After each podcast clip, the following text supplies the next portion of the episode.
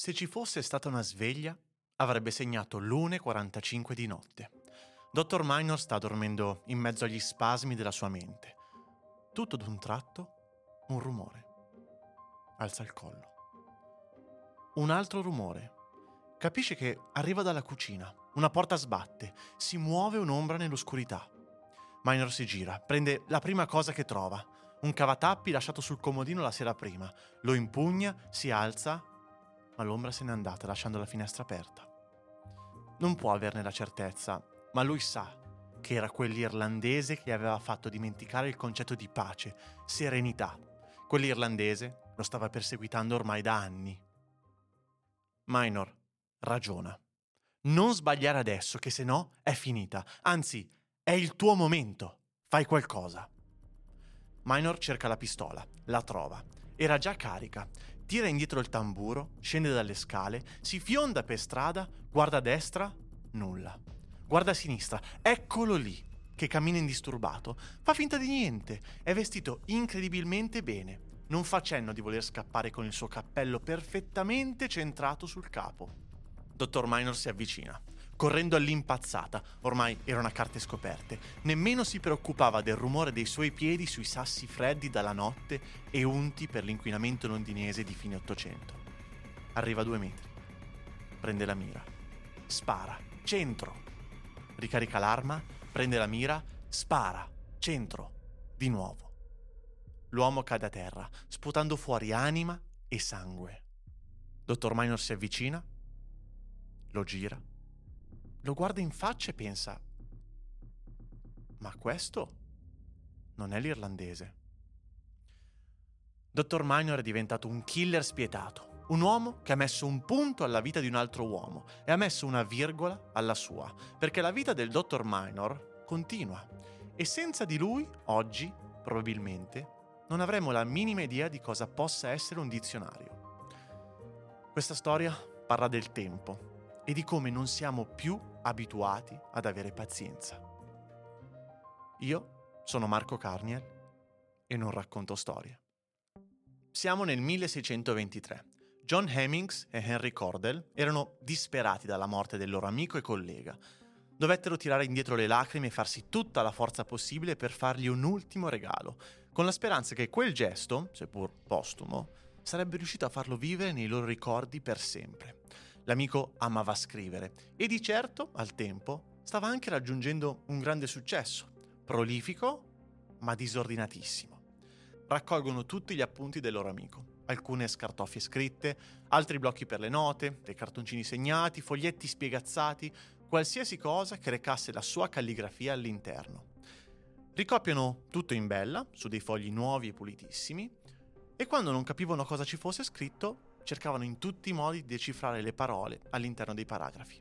Oh, era un lavoraccio. Ma questo è altro per il loro amico che troppo presto si trovò costretto a salutare il pubblico. Alla fine del lavoro riuscirono a raccogliere 36 opere complete e portarle in stampa. Volevano farlo vivere nei loro ricordi per sempre.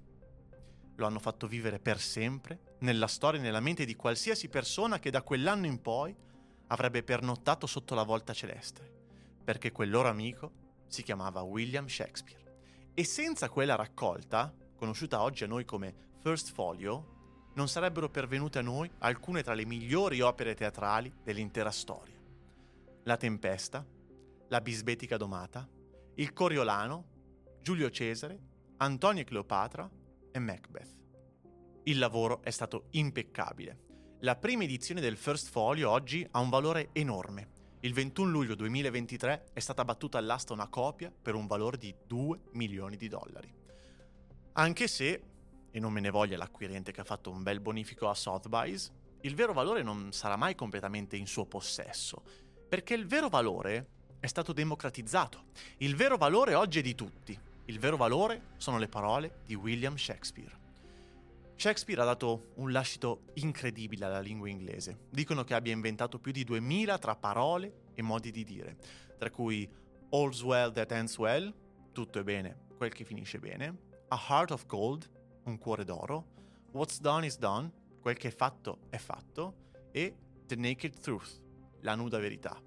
E poi ancora manager, majestic, maestoso, lonely, solitario, presente proprio nel Coriolano, di cui abbiamo traccia solamente grazie al first folio. È stato un genio, grazie ad una mancanza fondamentale, alla mancanza del dizionario, al netto che essa possa essere stata causa o pretesto. E la mancanza di un arbitro, per William, è stato un grosso incentivo alla creatività.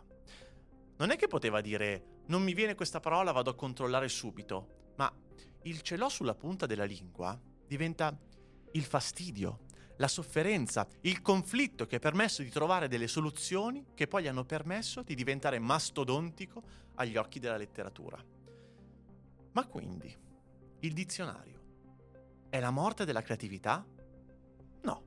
Anzi, il dizionario aiuta tutti a creare la loro conoscenza, appaga tutti del sapere e delle regole. Le linee guida non devono essere tradotti come costrizioni, ma con delle ali attraverso cui tutta la società riesce ad avere le stesse possibilità di volare e da lì creare in caduta libera qualsiasi evoluzione gli venga in mente. Perché il valore della società non è far volare pochi, ma fare volare tutti e permettere a chi vuole di divertirsi in caduta libera. E molte di queste 2000 parole sono ancora presenti oggi all'interno del linguaggio comune e quindi anche all'interno dell'Oxford Dictionary, il nostro protagonista di oggi.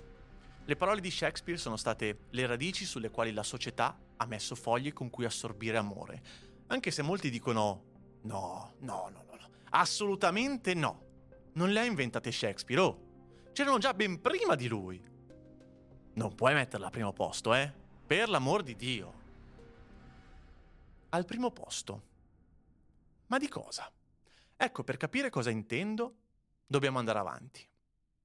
Prima del XVII secolo non esistevano dizionari, ma solo dei mega listoni di parole, e a volte nemmeno ordinati alfabeticamente, che avevano il compito di far sapere a tutti se una parola esistesse o meno.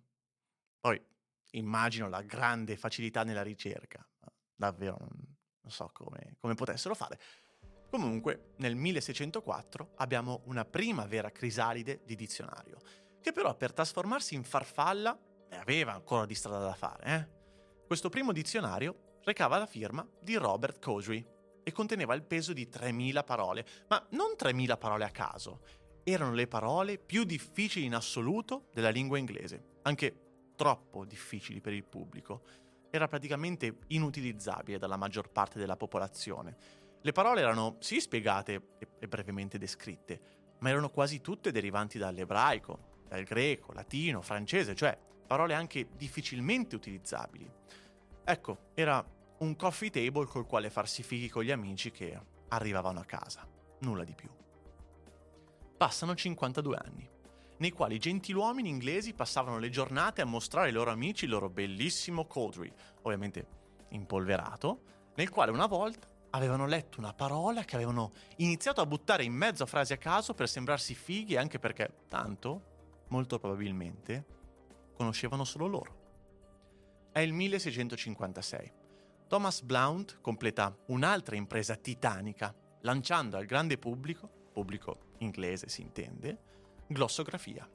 Sì, c'erano sempre le parole difficili che piacevano tanto agli aristocratici, ma stavolta erano presenti anche parole più comuni, e finalmente, potremmo dire. Tra le 11.000 parole troviamo anche termini matematici, anatomici, d'architettura e bellici. Per il primo mattonazzo serio, però, dobbiamo attendere ancora 100 anni. Sia chiaro, la lingua stava cambiando a ritmi folli, ma nessuno aveva una grande necessità di dizionari, anche perché se non c'è qualcosa viene molto difficile chiederla. È il 1755. Samuel Johnson crea il Dictionary of English Quotation, ovvero il dizionario delle citazioni inglesi, detto con un bello slang molto fastidioso, vero? Avete sentito anche voi, eh? non ci posso fare nulla. È da qui che finalmente c'è un'ottica maggiormente utente-centrica. Non devo solo farti conoscere delle parole nuove e spiegarti il loro senso, ma io devo cercare di insegnarti come utilizzarle realmente nella vita di tutti i giorni. Samuel dimostra l'utilizzo di 45.000 parole inglesi. Peccato, però, che Samuel non avesse questo stile molto politically correct. Anzi, c'erano fin troppi commenti, troppe descrizioni colorite. Ad esempio, avena, ecco, l'avena la descriveva come un cereale che in Inghilterra viene dato da mangiare ai cavalli, ma in Scozia è uno dei principali sostentamenti delle persone. Dei commenti proprio in punta di fioretto, che come immaginate non fecero super piacere al governo. Gli anni si trasformano in virgole, i decenni in capoversi. È il 1850 e la Philological Society odiava tutti quei dizionari, soprattutto quello di Johnson, per lo stesso motivo per il quale non piaceva nemmeno al governo. Decisamente troppo personale. E dare una connotazione soggettiva ai termini, alle definizioni, alle parole, era il peccato supremo, secondo loro, ed è anche comprensibile visto il loro punto di vista. Il compito di questa società era quello di investigare e promuovere lo studio e la conoscenza della struttura, dell'affinità e della storia della lingua. Ai loro occhi Johnson era solo un signorotto altezzoso che prendeva per il culo un dio per il quale loro erano pronti a dare la vita. Uè, Fitzgerald William de Cordewa, queste robe fanno davvero ridere. Credo che sia il caso di crearne uno da zero. Ma quei fallimenti, a detta loro, hanno permesso di comprendere che qualcosa in più nel mondo doveva esistere. Questa creazione di prototipi decisamente migliorabili non è stato altro che una nuova unità di misura attraverso cui definire una nuova esigenza della società. Ed è proprio dalla repulsione di ciò che già era stato fatto che nasce l'Oxford English Dictionary, che all'inizio però si chiamava semplicemente New English Dictionary, perché Oxford arriva ben dopo. L'obiettivo Molto semplice. Contenere ogni singola parola della lingua inglese. Dai, dai, facciamolo, ci state? Sì, sì, bellissimo, cavolo, top! Eh, allora mettiamoci subito sotto. Dai, grande, dai, dai, sì, dai. Eh, sì, eh, come... Come, fa... come si fa? Eh... Era un'ottima domanda. Creare un dizionario in quel periodo era un'opera ultraterrena, celestiale.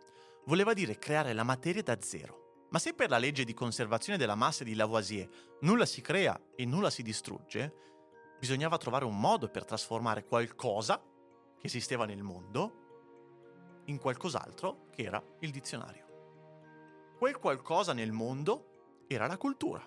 Alla fine le parole arrivano proprio da quel contenitore. Il contenitore del passaggio della cultura che da orale si è fatta scritta e poi stampata grazie a Gutenberg. Innanzitutto dovevano eliminare gli errori di tutti gli altri dizionari. Ad esempio, vedevano che c'erano delle parole obsolete e tra l'altro neanche completamente spiegate. C'era una copertura fallace, sbagliata della fonte delle parole, delle date completamente inventate all'interno delle prime apparizioni delle parole, una distinzione non corretta tra vari sinonimi, citazioni per niente sufficienti e poi soprattutto, che al tempo era molto importante, spazio sprecato e un contenuto molto ripetitivo. Per prima cosa, decidono come sarebbe dovuta essere definita ogni parola, ogni mimeme del linguaggio. Poi dovevano scegliere anche quali parole inserire. E lì la decisione fu abbastanza semplice. Inseriamole tutte. Ok, quindi vogliamo tutte le parole inglesi, eh? Sì, vogliamo tutte. Quante sono? Eh, sono tante, tantissime. Sì, tante, ma quante? Eh, non lo so, non le ha mai contate nessuno. Ah, vero. Quindi, visto che da soli non potevano farcela in questa impresa titanica, non hanno altra scelta se non far nascere il primo progetto di crowdsourcing nella storia. Il loro obiettivo era tirare fuori le parole direttamente da libri, romanzi, manuali, libri di cucina, poesie, qualsiasi cosa che fosse stata scritta e che avesse una tiratura. Cercano dei volontari che erano soliti leggere, a cui davano precise istruzioni di come creare la dictionary slip perfetta. Queste dictionary slip eh, non erano altro che delle cartoline sulle quali i volontari avrebbero dovuto tenere traccia delle parole che piano piano trovavano all'interno dei libri che registravano e leggevano. Quindi Immaginati di essere un lettore che aveva accettato di dare una mano alla Philological Society. Stavi leggendo e mentre stavi scorrendo le pagine del tuo libro, zac, eccola, è lei. Avevi appena trovato una parola da inserire Prendi questa cartolina e sapevi già cosa scrivere e dove scriverlo. In alto a sinistra dovevi inserire il termine sul quale il tuo sguardo si era fermato tra altre centinaia di caratteri. Accanto a lui, proprio sulla destra, dovevi inserire un simbolo per comprendere immediatamente che tipo di termine fosse, ad esempio una N nel caso di nome, una V nel caso di verbo e così via. Subito dopo, sotto, in un'unica linea, il libro da cui era stata estratta la parola, l'anno di pubblicazione, l'autore e la pagina. Nella restante metà della cartolina c'era il vero cuore. Dovevano copiare parola per parola l'intera citazione presente nel libro che conteneva il termine individuato e attraverso la quale le persone nel futuro dizionario potevano capire immediatamente la sua modalità di utilizzo, anche la più complessa di tutte. E da qui il concetto del can you use it in a sentence? Deriva proprio da come hanno creato il dizionario. Alla fine queste cartoline venivano inviate all'editore che le correggeva. Se c'era da rispedirle indietro gliele rispediva con dei commenti e invece se era talmente fatta bene poteva inserirla all'interno di un database fisico, vale a dire una libreria, però molto più fitta rispetto alla classica Billy dell'IKEA, dove ogni cella era intitolata dalle lettere dell'alfabeto. In realtà poi la chiamo libreria, ma era più propriamente una piccionaia, delle celle piccoline per avere più divisori possibili in uno spazio contenuto. Tra l'altro questa piccionaia in inglese si chiama pigeonhole, che è anche il nome che in inglese si dà alle cassette delle lettere. Questo era il miglior modo trovato per indicizzare tutte le migliaia di scoperte dei volontari che mandavano queste cartoline per posta. Ma chi sceglieva quali slip erano ok e quali no? L'editore. Attorno al 1860 iniziano i lavori veri e propri.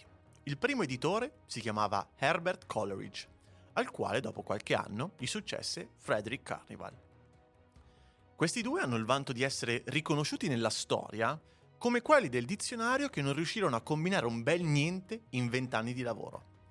Infatti il secondo, Carnival, molla nel 79, lasciando il nulla cosmico sul tavolo. Nel mentre, nello stesso anno, 1879, un uomo entra nella Philological Society, grazie a un suo amico, Vernoville. Quest'ultimo, davanti a un tè caldo, gli dice: abbiamo questo bel progettino da fare. Stiamo facendo un dizionario. Ah, bella idea. Come siete messi? Ma guarda, sì, bene. Abbiamo avuto due editori, Coleridge e Fernival. Ah, bene, bene. Come stanno andando? E hanno mollato. Ma come hanno mollato? Hanno già finito.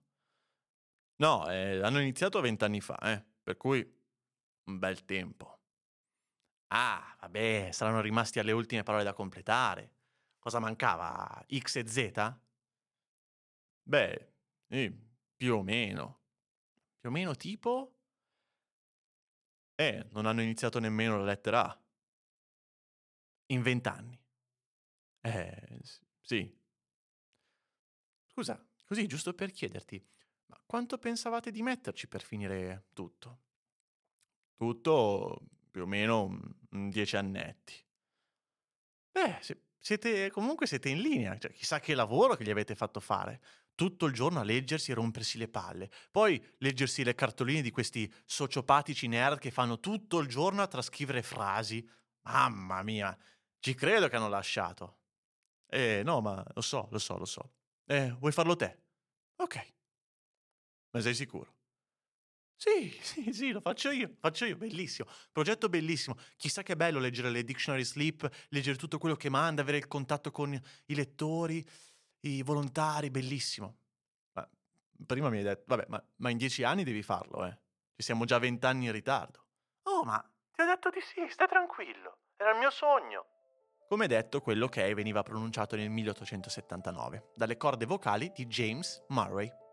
Terzo, ma primo, vero editore che darà al dizionario il tempo, la passione e il successo che si meritava.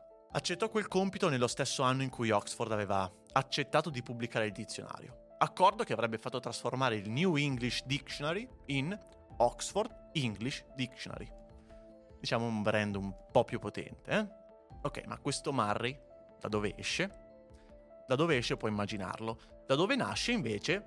A Denholm, a Hawick, da commercianti di stoffe nel 1837 nel 1856 fonda la società archeologica di Hawick e nel 61 incontra una maestra di musica per la quale perse il senno, Maggie Scott. Nel giro di due anni Murray si sposa, ebbero una figlia, ma nel 63 la vide andare via sia a lei che alla figlia a causa della tubercolosi. Passa il tempo, si riprende e si rinnamora. E con la seconda moglie, Ada, la relazione fu più duratura. Ebbero 11 figli, di cui 3, nel corso della loro vita, diventarono proprio dei collaboratori del padre e allora conviene che torniamo al presente. Murray vede il lavoro da fare e ancora una volta si chiede come hanno fatto quei due a non combinare nulla in vent'anni di lavoro. Ma io qui in dieci anni finisco tutto. Anzi, mi prendo anche l'ultimo anno sabbatico. Il tempo allora passa. Siamo ormai nel 1884, passano cinque anni dall'inizio dei lavori e allora torna a Vernoville. Si prende un bel caffè nello scrittoio di Murray e gli dice Well, Murray, allora come andiamo? Come siamo messi? Sono passati cinque anni, eh? Siamo a metà? Cosa siamo? Alla M? E ehm, Vernoville, siamo, siamo formica. Ma come formica? Ma sei rimasto la F? Ah, eh, sei lettere in cinque anni. Ma sono un po' deluso, devo dirtelo. E, no, cioè, siamo formica. Eh, però essendo noi in Inghilterra, ehm, formica si dice ant. Ecco, Vernoville, siamo a metà della lettera A. Ma come lettera? Ma io t'ammazzo! Perché tutto questo tempo? Allora, i motivi sono principalmente due. Primo motivo. All'interno del dizionario era presente la carta di identità completa di ogni singola parola. Qualsiasi citazione di rilievo era inserita all'interno esattamente sotto la parola stessa, per ordine di data. All'inizio le citazioni dell'autore che ha usato quella parola per la prima volta nella storia della letteratura, alcune, molte, anche di Shakespeare, e man mano che l'elenco enumerato aumentava di grado, tutte le citazioni che piano piano erano più recenti a noi oggi. Quindi hai voglia di ricercare e ordinare ogni citazione di ogni singola parola. Il secondo motivo, invece, è dato dall'errore di pianificazione. Accade a noi tutti, eh? Pure a Murray. Teorizzato da Daniel Kahneman e Amos Tversky nel 1979, è un bias cognitivo, una fallacia logica, nella quale tendiamo a sottostimare la quantità di tempo che davvero è richiesta per un compito affinché possa essere completato. Diamo sempre una previsione nel versante positivo. Cadiamo tutti in questa trappola, è praticamente inevitabile, forse per la paura di deludere noi stessi, perché non vogliamo davvero pensare che siamo così lenti, perché non ci rendiamo conto della grandezza del tempo, un po' come fortunatamente non ci rendiamo neanche conto della grandezza dell'universo, o forse semplicemente perché eh, sottostimiamo il lavoro. Ed è questo quello che accadde anche in questa storia. La Philological Society e Oxford iniziavano seriamente a preoccuparsi. I costi stavano lievitando come i muffin e non c'era traccia alcuna di possibili ritorni economici nel breve termine. Non consci, ovviamente, che stavano creando una cappella sistina non affrescata a tempere, ma a lettere.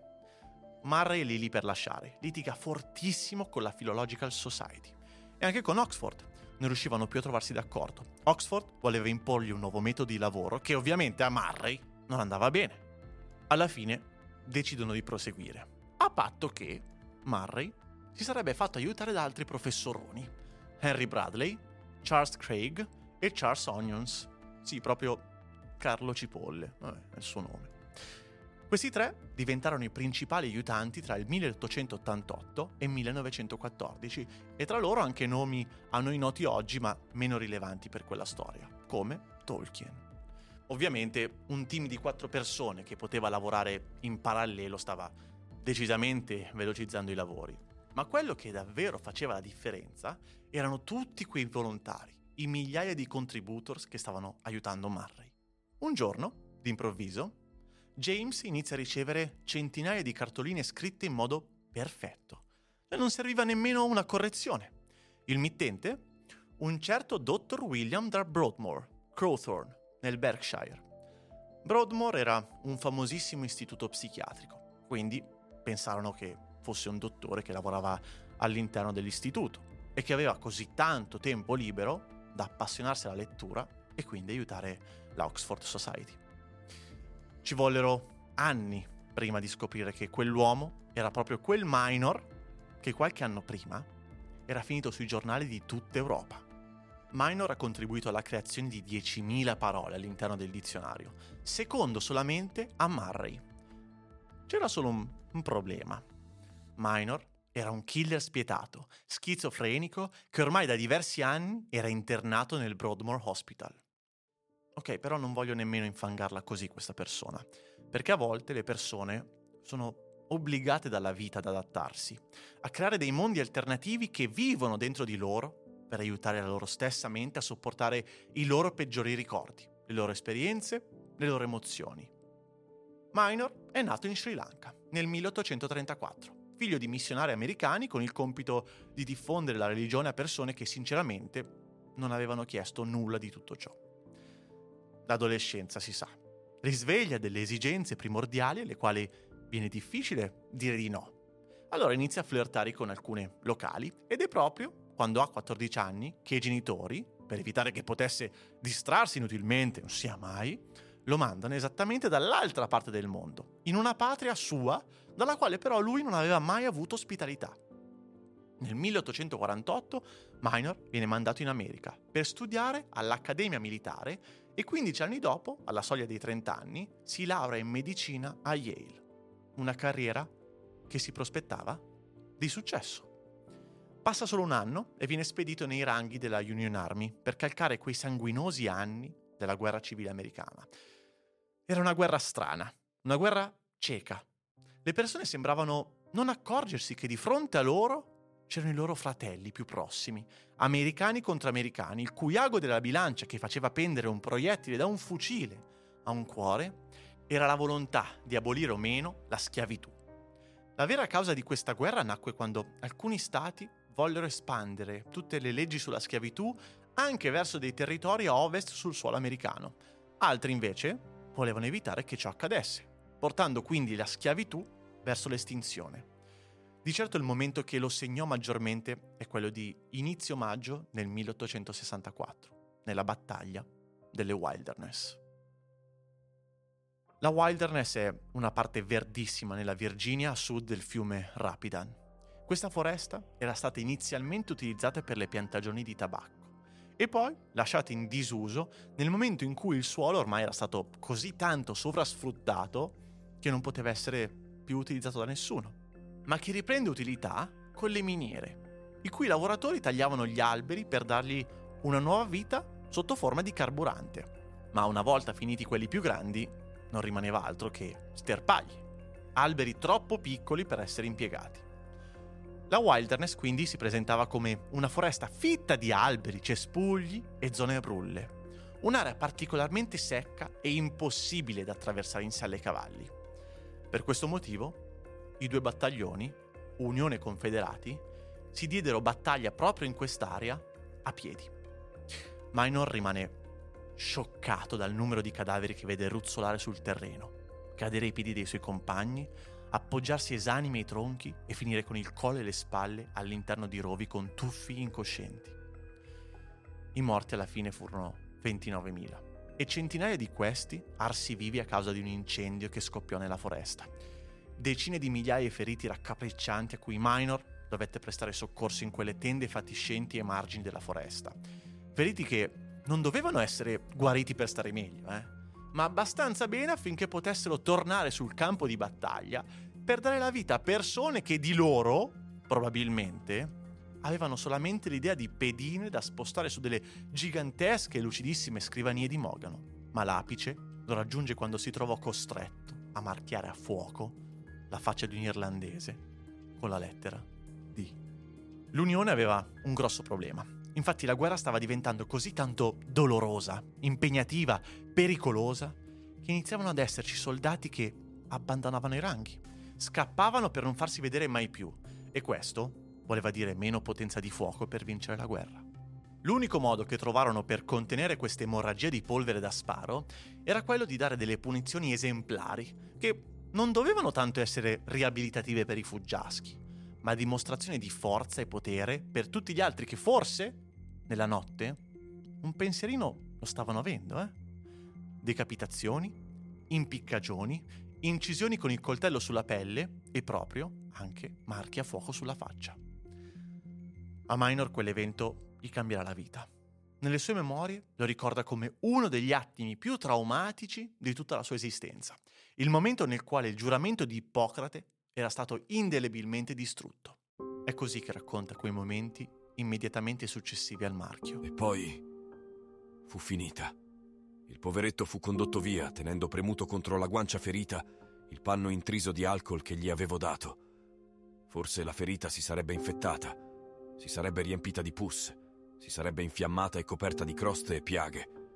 Forse si sarebbe vescicata, scoppiata e sanguinata per settimane. Tutto ciò di cui ero certo era che quel marchio sarebbe stato con lui per il resto della sua vita. Per gli Stati Uniti era un codardo. In patria, in Irlanda, invece, quel marchio lo avrebbe segnalato come qualcosa di completamente diverso. Lo avrebbe contrassegnato come un uomo che era andato in America per addestrarsi con l'esercito e che ora era tornato in Irlanda deciso a combattere contro le autorità britanniche. Da ora in poi poteva essere chiaramente identificato come membro di uno dei gruppi ribelli nazionalisti irlandesi. Ogni soldato o poliziotto in Inghilterra e Irlanda lo riconoscerebbe, perseguitato per ogni istante della sua vita. Quell'irlandese sarà eternamente arrabbiato con me. Al ritorno a casa sicuramente la prima cosa che farà sarà quella di raccontare a tutti i patrioti irlandesi che William Chester Minor era un nemico di tutti gli uomini di buona volontà che combattevano e la vendetta doveva essere eseguita su di lui, a tempo debito e nel momento opportuno. Il marchio lo fece cadere in un oblio di terrore, perennemente preoccupato di una potenziale vendetta inflitta quando meno se lo sarebbe aspettato. Era in totale delirio paranoico. Le persone in questo stato spesso interpretano in modo distorto gli eventi e le interazioni sociali, dando dei significati nascosti, significati negativi alle azioni e alle intenzioni degli altri. Minor era costantemente convinto che un uomo irlandese lo stesse inseguendo per ucciderlo. La situazione degenera. Lo portano al St. Elizabeth Hospital a Washington nel 1866 e lì ci rimane per qualche anno, per poi decidere in autonomia di spostarsi a Londra per cambiare aria e per provare a rilassarsi. Ecco, non so cosa si aspettasse Minor, sia perché Londra nel 1871 non era proprio il posto più tranquillo e salubre dove potersi rilassare e calmare, ma anche perché Londra era estremamente vicino all'Irlanda. Credo che Minor fosse quasi alla ricerca della fine.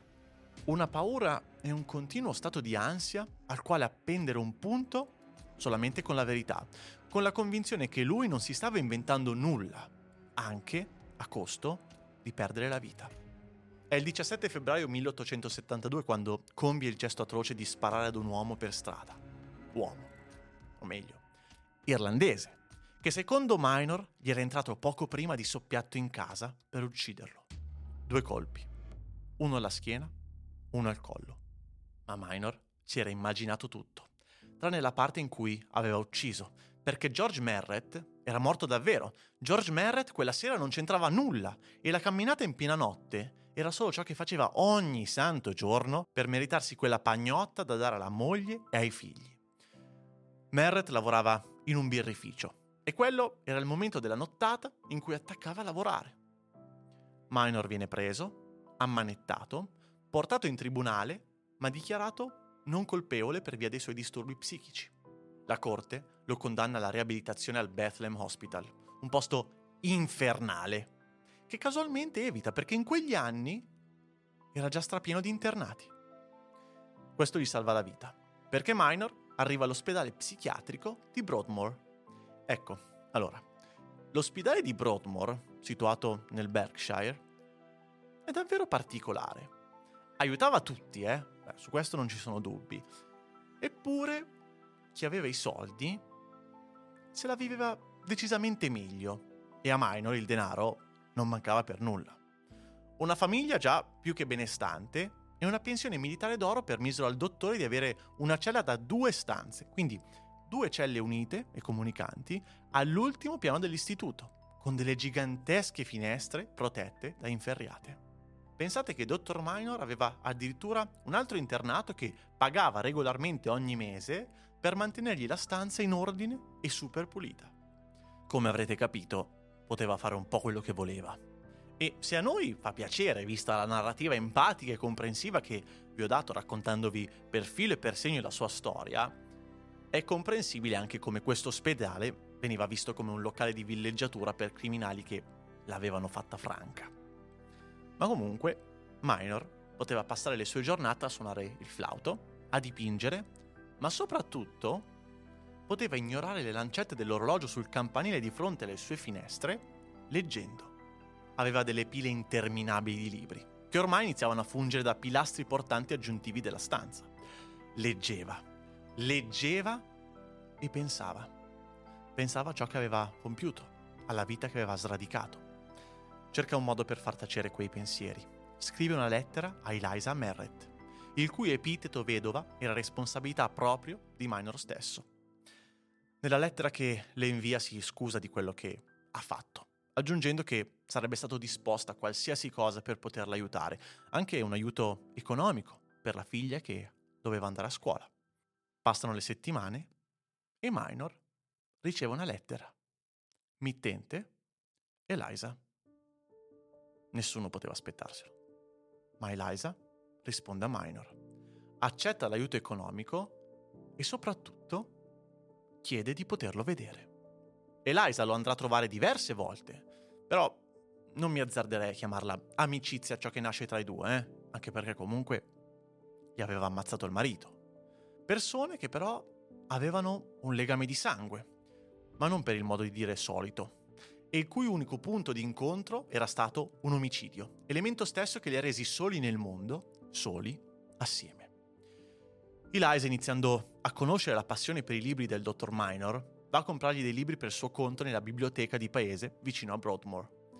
E in una di quelle visite per gli acquisti, il libraio, vedendo tutti questi libri che uscivano dalla libreria, per mano della stessa donna, ecco, gli allungò un foglietto. Quel foglietto non aveva senso per Eliza, ma poteva averlo per Minor. Infatti, quel foglietto recava scritta la richiesta che Oxford fece per cercare lettori inglesi che avrebbero potuto aiutare il progetto facendo da volontari. Ma non è incredibile questa cosa? Cioè che la donna che si è vista la propria metà morire, la propria metà vita morire, è stata colei che ha donato una vita nuova al dottore, un nuovo motivo di vita all'interno di quella cella. Da quel momento in poi, Minor trova un nuovo motivo per vivere. La lettura dei libri non diventa più un'attività a sé stante, ma diventa propedeutica a una propria espiazione, sempre soggettiva, eh? nella quale l'obiettivo diventa ridare del bene al mondo, completando ciò che aveva iniziato con Eliza. Raccogliere definizioni diventa il suo motivo di vita per più di vent'anni, distinguendosi da tutti gli altri, soprattutto per il tempo che poteva dedicarsi, visto che con le sue condizioni, non è che avesse poi chissà cos'altro da fare, eh? Se tutti aspettavano indicazioni da Murray su quali libri leggere per rendere efficiente il loro operato e andare a botta sicura, Minor faceva l'opposto.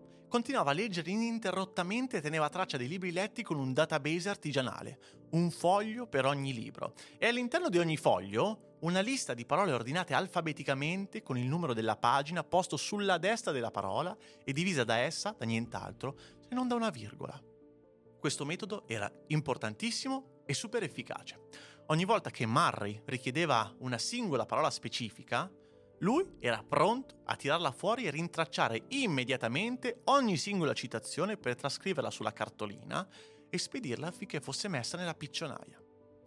Il dottore era diventato talmente bravo che Murray ammise che le parole degli ultimi 400 anni sono praticamente suo merito esclusivo. Ma Murray come dicevamo poco fa, per molto tempo ignorò la condizione di minor. Murray iniziò davvero a capire chi fosse minor solamente dopo che un suo vecchio amico gli fece visita lì nel suo scrittoio ringraziandolo per tutto quello che stava facendo con minor, appunto. Ma questo colse di sorpresa Murray e quindi l'americano dovette raccontargli tutta la storia. Ma la grandezza di Murray gli permise una delicatezza tale da non esporsi, da non mostrare a Minor stesso la crudezza di una verità collettiva che si stava facendo spazio a gomitate nel mondo. Minor e Murray si incontrano per la prima volta nel 1897.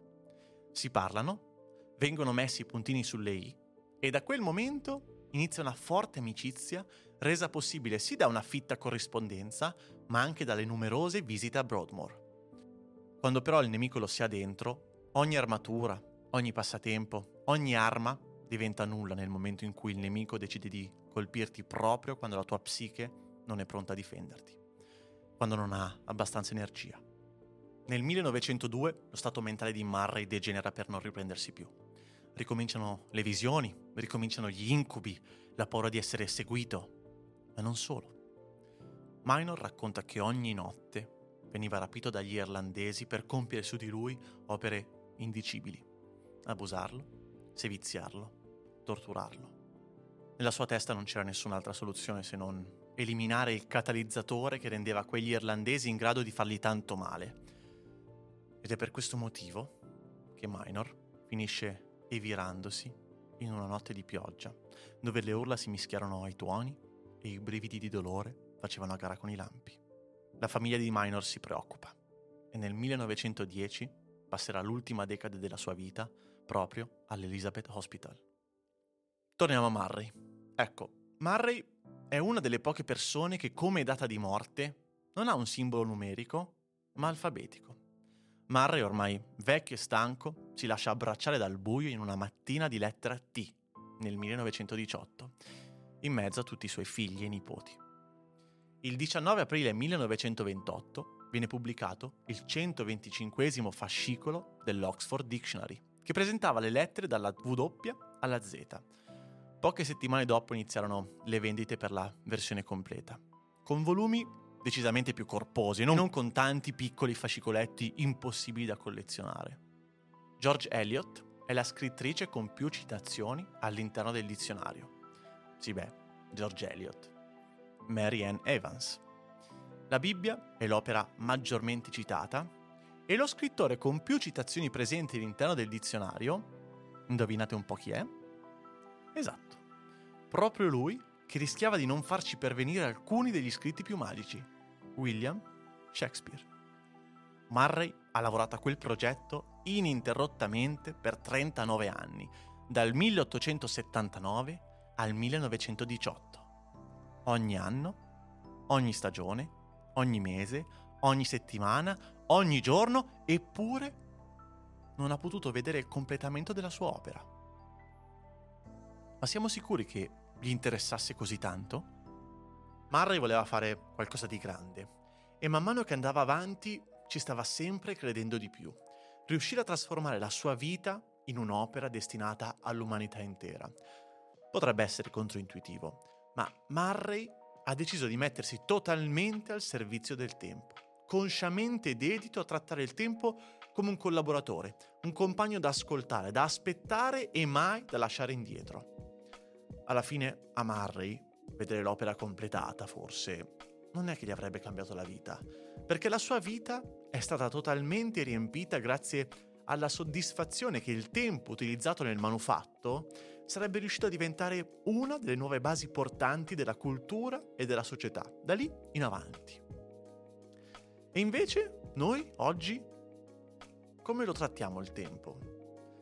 Lo vediamo come un nostro pari nostro superiore, ti rendi subito conto che passiamo la nostra esistenza a cercare ininterrottamente di dominarla questa grandezza fondamentale, quasi fosse un dipendente che la natura ci ha donato e su cui l'unica retribuzione da riconoscerli siano le cellule del nostro corpo. Il tempo per la società di oggi equivale al rapporto tra genitori o figli, o meglio, da come vengono considerati gli ultimi per i primi. Un grande valore dato per assodato che non possiamo essere in grado di valutare. Alla fine noi non ce lo siamo dovuto meritare. Ci sono e per sempre li avremo.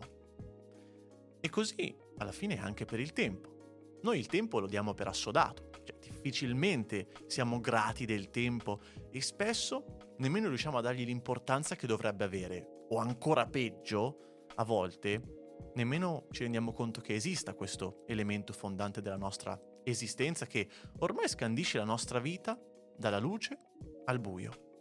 Ci sono sempre più persone che cercano di convincerti a schiavizzare il tuo tempo.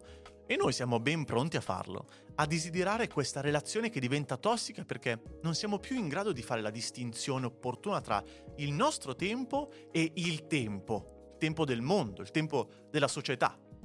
Dalle fonti con le quali mi sono informato per questo episodio, Murray questa distinzione ce l'aveva bene chiara, perché non ha sofferto per non aver visto ultimata la sua opera, ma era contento perché convinto che essa aveva già le gambe abbastanza forti per camminare da sola ed essere completata nel tempo, in un tempo del mondo che anche se non coincidente con il suo, tanto valeva. L'obiettivo era raggiunto.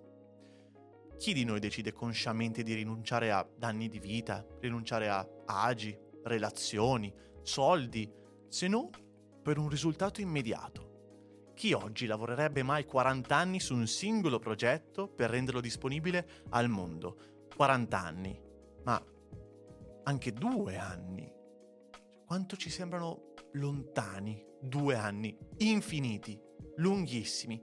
Eppure, se guardiamo indietro nel tempo, gli anni trascorsi sono volati. Ciò che deve accadere si diluisce, ciò che è accaduto si restringe. E di contro, quale grande imprenditore o mecenate decide volontariamente di non utilizzare il tempo come unica variabile decisionale? Ma non perché il tempo sia difficile da concepire, ma perché ormai il tempo è intrinsecamente legato al concetto di denaro. Il giorno di riposo che ci meriteremmo, che vorremmo prenderci, viene evitato come la peste a causa del costo opportunità che ci attacchiamo con il collante dell'autoipocrisia valorizzandolo in moneta. Un mio caro amico siciliano mi disse una volta, vedi Marco, questa è la differenza tra la Sicilia e Milano. Qui in Sicilia siamo tutti come delle piccole formichine, Appena c'è un posto libero nel parcheggio, tutti che si fiondano all'istante, anche se c'erano tre o quattro persone in attesa. Non vediamo più in là dei 3 centimetri dal nostro naso. Posto che voi siate d'accordo o meno con questo pensiero molto autocritico, e posto che questo modus operandi sia volontario o causato dalla ricerca di un nuovo equilibrio per sopravvivere in dei luoghi dove lo Stato in passato spesso non è arrivato o non ha voluto farlo. Prendetelo un po' come un esempio, un'allegoria dove la formica non è più metafora del siciliano, ma dell'uomo sulla nostra terra. Vogliamo tutto subito. Non siamo più in grado di vedere oltre il nostro per sempre, che ovviamente capiamoci, eh. Il nostro per sempre è tantissimo tempo. Anzi, il nostro per sempre è tutto quello che abbiamo. Ma ci siamo persi un piccolo particolare, che il nostro per sempre non coincide con il tempo di nessun altro. E pensare che il tempo di cui siamo spettatori attivi sia la cosa più importante che ci sia è un pensiero totalmente egoista. Anzi, nemmeno egoista. È proprio da stupidi. Ma è questo il problema. Non vediamo più in là del parcheggio che si è appena liberato. Cerchiamo tutta la vita di rendere schiavo il tempo e obbligarlo a darci dei feedback sotto forma di risultati a breve termine, immediati, in grado di darci solo dei momenti di gioia temporanei e fatiscenti. Alcune cose sono cambiate molto velocemente e come a coppie di neogenitori che hanno bisogno di tempo per trovare un nuovo equilibrio, noi stiamo ancora cercando un nuovo equilibrio per riuscire a far convivere un nostro io che si è da sempre costituito attorno alla natura, quasi inconscio del tempo, in qualcosa che oggi gira attorno al denaro, quindi è funzione del tempo, ma che non ha il minimo significato se appena ci spostiamo al di fuori del nostro per sempre. E questo ci fa rimanere formiche. Schiavizzare il tempo affinché l'unico beneficiario di esso siamo noi stessi. Senza persone il tempo esisterebbe? Sì, anche senza di noi. L'unica cosa che non esisterebbe è la percezione degli intervalli temporali, pacchetti indistinti suddivisi in mesi, anni, minuti, giorni, ore, che si ripetono all'infinito. E forse è questa ripetitività che ci frega, che annulla l'idea di unicità, che non ci permette di capire quanto sia importante il tempo e quanto potrebbe aiutarci nel renderci completi. Perché di martedì ce ne sono infiniti, di mesi di marzo pure, di 1907 per ora ce ne sono stati già due. Ma c'è solo una cosa che esiste e che non potrà mai essere ripetibile. E lo spiegava Eraclito. È impossibile che un uomo si bagni due volte nello stesso fiume, perché il fiume non sarà lo stesso fiume e l'uomo non sarà il medesimo uomo.